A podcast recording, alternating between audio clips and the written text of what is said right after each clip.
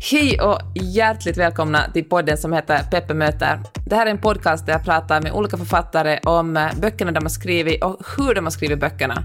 Och idag har jag inte bara en författare med mig utan hela två stycken. Lina Lorang och Maja Hurme, hjärtligt, hjärtligt välkomna till podden. Tusen tack, tack. jätteroligt att vara med.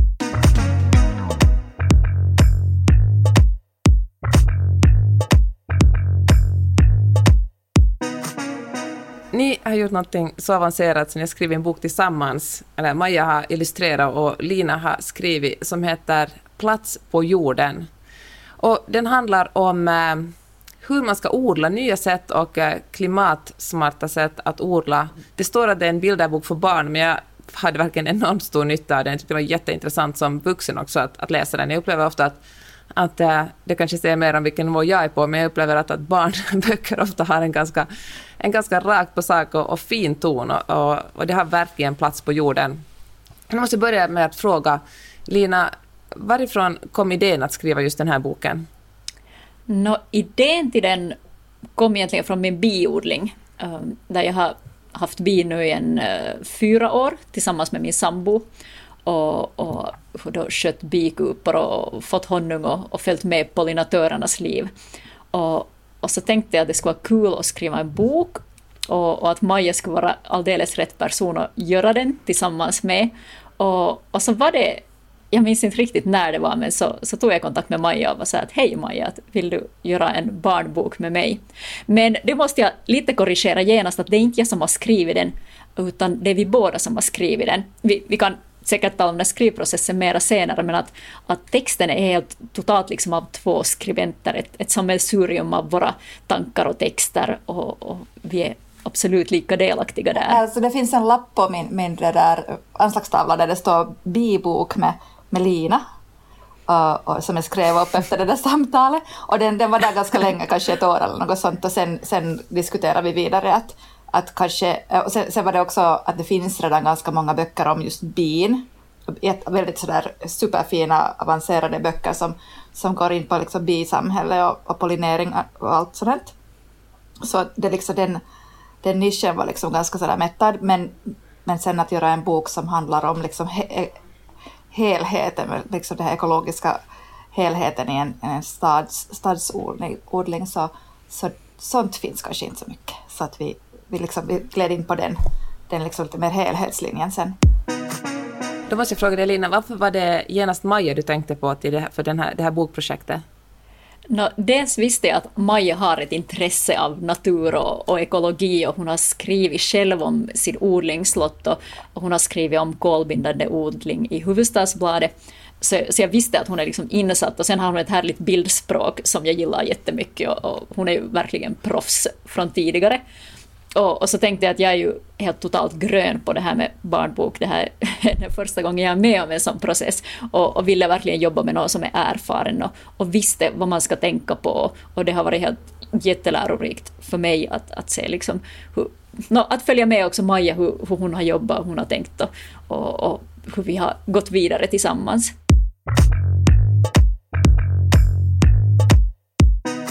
Vi började ju egentligen skriva så att, att uh Lina skrev och, och, hon är ju nyhetsjournalist och liksom sådär fakta, faktabaserad uh, journalist som det där som alla, alla journalister oftast är förhoppningsvis. men, men det där, Inte på Breitbart. Ja, ja, men, men, det där, då märkte jag sen att, liksom, att jag fick en stor lust att liksom, gå in och, och lite liksom, uh, lite rodda i, i, skriva det liksom lite mer från barnperspektivet med den kunskap som jag har från barnböcker. Och så frågar jag då att hej, att hur skulle det vara att få jag, får jag gå in? Uh, alla författare är ju inte så liksom, nådiga till att, att låta, låta någon annan komma in. Men, men eftersom det kanske det så här journalistjobbet gör att man är liksom van vid att, att bli redigerad och jobba tillsammans så, så det där så det gick och, och det där, vi har alltså haft ett drive-dokument där vi har skrivit helt båda två fått på olika kapitel eller delar samtidigt och, och det där uh, gjort lite så att jag har fast varit och skrivit en del och sen kommer uh, Lina in och lite kollar och uh, vi har kanske haft lite sån indelning på, på att jag har haft lite kanske mer berättelsen, alltså den här ramberättelsen och, och Lina har haft sen hård koll på, på faktadelarna. men, men inte riktigt än. Alltså det, det har också, där har vi haft lite olika äh, inriktningar. Att, att Lina har just bina, bina och sen den här liksom Sen, sen själva det här med mikrober och sånt så hade jag satt in mig lite mera i från början. Men att sen, sen har nog, vi har nog jobbat båda med, med allt så att det, det är ett sådant riktigt, ett, riktigt, ja, riktigt samarbete. Att jag kan inte mera säga att vilket ord är, är mitt och vilket är Elinas. Vad fint att du säger så. När jag, jag för många år sedan intervjuade det här paret eh, Kepler, alltså det gifta paret som skriver Kepler-deckarna, och de sa exakt samma mening. Att vi ja. vet inte längre vems ord som är vems. Vi skriver om varandras texter så ja. mycket. Jag tänker att det är väl ändå väldigt... Ja, men alltså det, måste, det måste betyda att man har ett väldigt nära samarbete och att man är väldigt synkade. Synkade, ja, och sen samtidigt också sådär att man, man är inte liksom um, sådär, håller inte sådär jättehårt fast vid, vid liksom sin, sin linje utan är sådär färdig att, att acceptera att aha, ja, mm. sådär kan man också ha det och det blev ju bättre. Och, och det händer ju hela tiden sådana förbättringar där, där längs vägen. Och först så skrev vi ju egentligen för, för det där lite äldre barn, att det var som en kapitelbok nästan med jättelånga liksom, utläggningar om, om det där, det här, det här mysteriet bakom de här personerna som har bott där och allt möjligt. Uh, det var en jättelång bok. Det tänkte jag säga om den skrivprocessen, att när vi var i samma Drive-dokument, så det påminner lite om, sådär, jag vet inte om det heter officiellt processskrivande eller fantasiskrivande, där, liksom, där den ena tog över, där den andra slutade, så hittade den ena på någonting och så läste man så här wow, att, att, mm. wow att, att du har hittat på det här och nu vill jag fortsätta här. Men så hade vi då en version som vi, vi visade åt redaktören på, på Schilds och Söderströms och, och så tycker jag att det var tillsammans kom de fram till, eller med oss, att, att det föreslogs, eller jag vet inte riktigt formuleringen, men att, att det ändå skulle vara bättre med en bok som riktar sig till mycket yngre barn. Mm. Och då blev jag lite ställd, för jag tänkte att, att nu hade jag äntligen hittat det här, okej okay, att vi skriver så här och man fick liksom måla ut ganska mycket och det var mycket text och, och där beskrevs barnens känslor och bakgrunden till personerna. Och, och plötsligt skulle 80 procent bort kanske och, eller och skrivas 90. helt, eller 90 och, och skriva till en mycket yngre publik.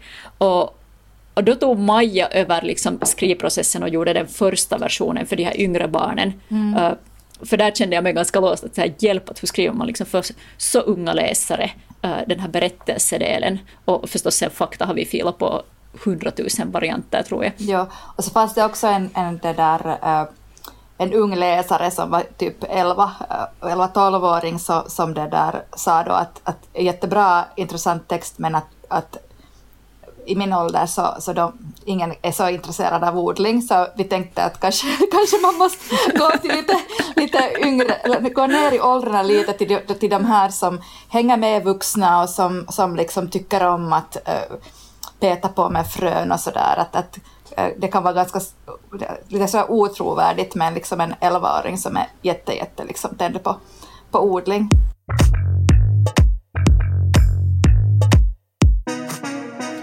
Nu handlar boken om eh, tre vänner, Bille, Luna och Bianca, som eh, de spionerar lite på... De är intresserade av, av, folk som bor i närheten och så träffar de bland annat Armi som, som lär dem om, eh, om odling och speciellt stadsodling och, och eh, så finns det en ledsen farbror som heter José. Och det som eh, jag måste fråga om du gjorde avsiktligt, för jag uppskattar väldigt mycket det, att det finns det på något en väldigt naturligt sätt finns det en mångfald i den här boken. Var det någonting som ni tänkte på när ni skrev? Ja, no, alltså, jag, jag bor ju i östra Helsingfors och, och har en lott där, så, så, så där är den här liksom mångfalden i folks bakgrund är ju närvarande, så att eh, det, är inte ett, det är inte så konstigt egentligen. Men sen så kom det nog önskemål också från förlaget att, att till exempel att ha en, en mullig pojke med äh, det där, eller överhuvudtaget liksom runda barn så, så finns inte så mycket av i, i barnböcker.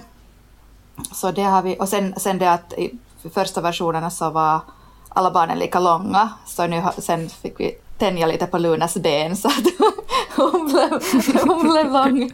Ja, att, att sådana saker eh, har liksom funnits med från början men de har utvecklats också. Ja, och så tänkte vi nog också på att vi ville ha den här naturliga äh, finsk-svenska tvåspråkigheten som kanske Armi indirekt eller direkt representerar hur, hur liksom naturligt det är för så många att, att eh, leva och jobba på flera språk i vardagen och också de som sen kommer till den här trädgården och odlar så, så har jätteolika bakgrund och, och det var någonting du Maja har upplevt på din egen odlingslott och därför var det så enkelt också att ta med den här mångfalden i alla de här som, som samlades kring ja. den här odlingsgemenskapen. Ja, att, att, på, min, på min lott så har jag har haft en bäddran där, han bara dök upp en gång och, och ville odla och då hade jag liksom liten liten bebis och ingen tid att odla själv så jag var så att ta halva lotten bara, att gör vad du, gör vad du liksom vill göra. Och han hade varit då trädgårdsmästare eh, någonstans, jag tror att det var Kurdistan, för han försvann sen, liksom, han var med ett, ett år med mig där och odlade och sen liksom dök han inte upp nästa vår. Jag hoppas att han hittar en, liksom, en egen lott någonstans, men han var jätte äh, mycket med där och, och det där var så där, äh, då märkte jag det där hur naturligt det är för alla, oberoende av var man kommer ifrån, att odla och tala om odling och, och att, att liksom lite jämföra olika sätt, att hur, hur, det där, hur man bygger upp en, en odlingsbädd till exempel. Och sen hon den här lettiska liga, så hon är, hon är min kompis som också är ett år, så, så det där äh, satte vi potatis tillsammans där. Och mycket sådana bra samtal också om det där, om hennes farmor och, och det där hur hon hade odlat med henne. Mm. Det är lite som att ha hund, Men... tänker jag. Att, att, att, folk kommer och pratar på, på, när man har något, ett gemensamt intresse för, för, liksom, för, för just att jag har du rabarber på din lott, att jag skulle behöva lite, att jag har ingen och sen så, så gräver man upp lite, lite plantor och delar. Uh, att, att det, liksom, det här att ta och ge plantor är liksom på något sätt en, en jätterolig grej. Om man är en total odlingsanalfabet som jag, men ändå känner ett sug efter att odla, hur börjar man ens? Så ett jättelätt sätt att börja att du bara har en, en kruka, en, en bytta någonstans i köksfönstret och ha lite mull i den och, och lägga fast ärtor, fullt med ärtor, så äter det ärtgroddar och, och ärtskott som är jättegoda i sallad. Att, att man kan börja med så lite och, och sen där första gången det sticker upp något litet grönt från det frö, alltså man blir så glad varje gång man kan följa med. Att, jag har gjort det här, jag har sått där frö och vattnat på och, och, nu växer det någonting och, och så följer jag med, med det. Att, att det kan vara något riktigt pyttelite eller ett solrosfrö i en kruka i fönstret och det är liksom, det är redan en början. Ja, precis, att, jag, att man behöver inte ta, ta det liksom sådär Äh, jätteavancerat. Många blir ju liksom, man får en sån här, um, om man till exempel får en odlingslott, så, så många blir väldigt sådär giriga då, liksom att nu ska jag odla det där och det där och det där och det där och man tar liksom kanske vatten över huvudet. Uh, det där, men bra kan man tänka att jag behöver inte odla hela den här uh, lotten på det här, det här året, utan jag kan börja med någonting och börja med sådana safe grejer som potatis och lök som inte till exempel rådjur och, och, och kaniner tycker så jättemycket om, sånt som säkert lyckas. Och så kan man ha några sådana roliga experiment sen med, med sånt som, som är lite mer exotiskt eller lite mer svårodlat. Maja, det som eh, jag lärde mig i den här boken är om no-dig-metoden. Kan du prata lite mer om den? Det, alltså det är en jättespännande sak som, som det där um, som har att göra med hur man har odlat konventionellt nu sen liksom människan uppfann plogen. Och det där, Uh, nu har man kommit fram till, här sen typ 70-talet, så har, har det kommit forskning på det att, att det är inte är så bra att ploga, för att när man plogar så det där kommer en stor del av det där kolinnehållet, alltså organiska materialet upp till ytan, uh, oxideras, alltså bryts ner och sen frigörs det massor med koldioxid. Och då blir, eh, uh, blir det mindre kol kvar i marken och förstås uh, mera koldioxid i atmosfären och det vill vi ju inte ha. Så det där, uh, de här typerna som har liksom varit forska i det här så har, och provat, att det är ju må, många sådana lite uh, rebelliska jordbrukare som har liksom börjat mm. ifrågasätta det att ska man faktiskt liksom ploga för att kunna få skörd. Så att de har det där, på det här gått över från konventionellt jordbruk till något som kallas för no-till, alltså att inte ploga. Och det här no-dig är då liksom uh, en trädgårdsversion av no-till. Uh, och då hjälper de här växterna tillsammans med jordmånen uh, till att, att uh, lagra kol i jorden istället för att liksom släppa ut kol. Ja, det är väldigt det där, komplicerade processer men att vi har försökt förklara det ganska så där handgripligt där i boken.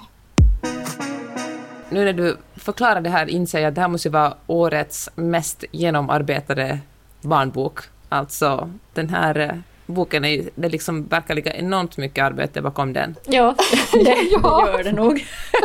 och, och, något, något jag är lite orolig eh, e-, eftersom jag inte har varit med om att skriva en, en bok på det här sättet förut så, så undrar jag om, om våra redaktörer stod ut med oss när, när vi skrev en version och de gav jättebra respons. Men så kollade vi upp någonting och insåg att vi måste skriva om faktadelen för de forskarna hade gett lite annan respons. Och så var ju redaktörerna tvungna att titta ganska många gånger till på det här och sen dessutom hur vi skulle formulera det här på ett bra sätt med tanke på att ändå läsarna är barn och, och deras vuxna. Så att, ja, den, den gick väldigt många, många omgångar i, i redigeringsprocessen. Ni skriver ju också om biodling och Lena, du sa att det är det som du har sysslat med i fyra år nu. Om man blir inspirerad att uh, ha egna bin, hur jobbigt är det då? No, bara man har intresse och lagom med tid och, och, en lämplig plats så, så tycker jag att, ju att det är jätteroligt och, och spännande att göra det. Men man ska också liksom veta vad man ger sig in på. Uh, det finns jättemånga bra böcker om, om att starta med biodling och vi, vi har läst jättemycket. Uh, jag minns att det första året, vi hade också gått en kurs, min sambo och jag, i en sån här biodlingskurs. Men när vi sen stod där med vår egen första kupa och tittade in i den och, och skulle titta på larver och yngel och skilja vad som är, vad som är pollen och vad som är, är någonting annat och hitta en drottning. Eh, så det var ju fruktansvärt liksom, jobbigt för, för vi hade ju ingen aning egentligen. Och, och då var en jättestor hjälp, en äldre man, en mentor eh, som också bor i i samma by som kom och peka och visa och tillsammans med oss gick igenom. Och, och det har vi liksom sakta men säkert lärt oss. Uh, men att, att, om man då har möjlighet, att, eller om man funderar på att börja med biodling så är en, en bra start att, att kanske börja med att besöka en bikupa tillsammans med en biodlare och också känna efter att klarar man det här surret, är det spännande, hur, hur förhåller man sig till att ha en massa bin surrande liksom ganska tätt nära på. Har, man några insektfobier eller annat? För att, att det är ju också bättre att liksom inse det innan man har satt igång än sen när man har, har de där kuporna.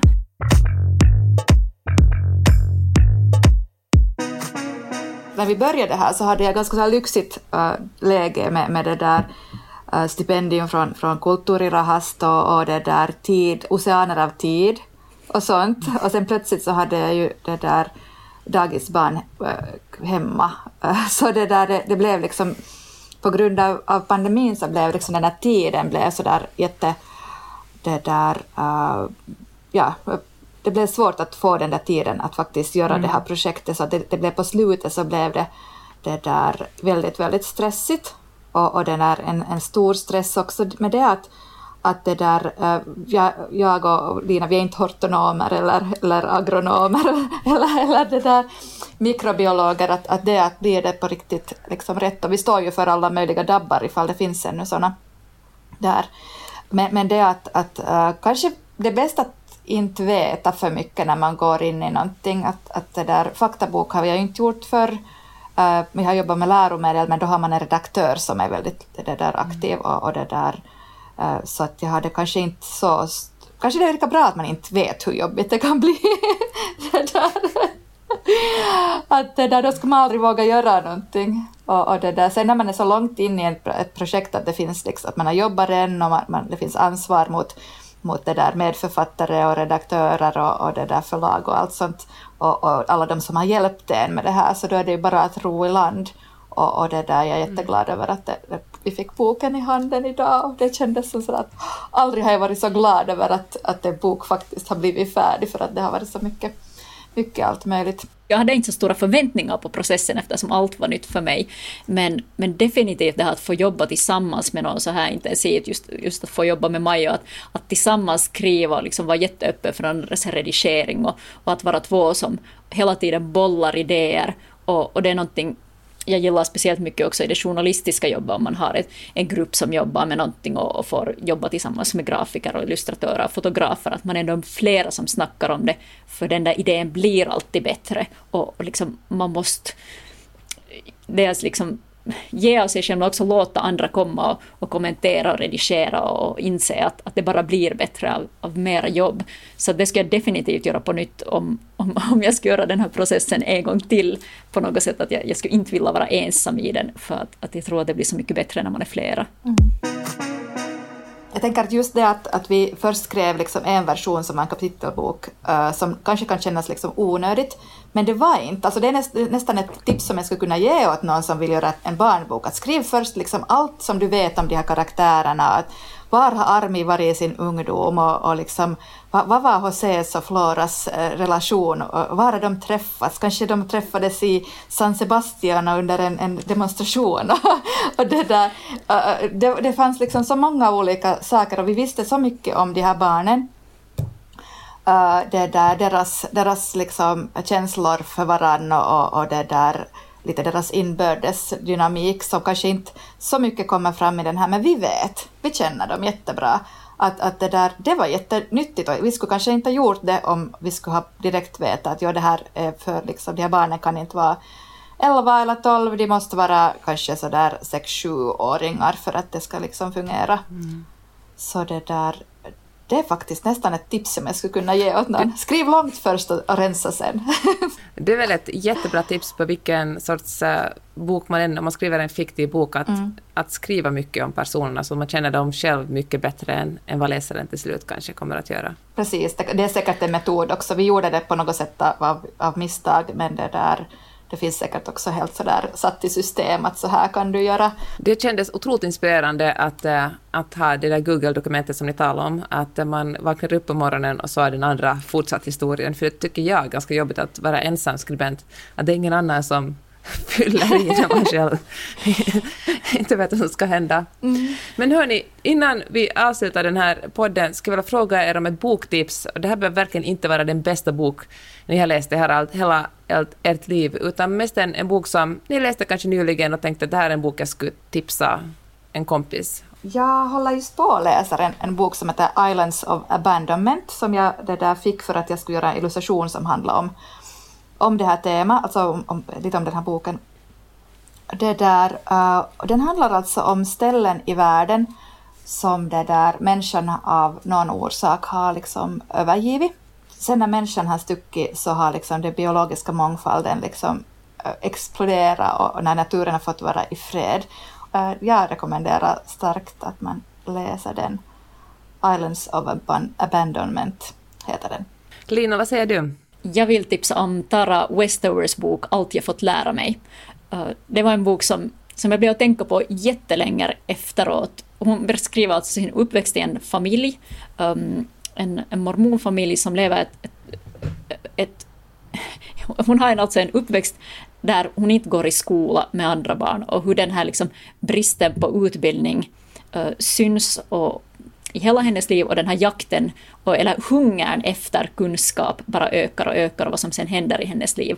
Och, och det var jätteintressant om familjerelationer och det lilla samhället och, och det var en sån här som, som jag tipsar åt alla och som verkligen lämnar ett djupt spår. Lina Loran, Maja Hurme, tusen tack för att ni tog er tid att prata med mig. Det var både lärorikt och väldigt, väldigt roligt. tack ska du ha. Tack. Det var skoj. Nu ska jag trycka av det här så.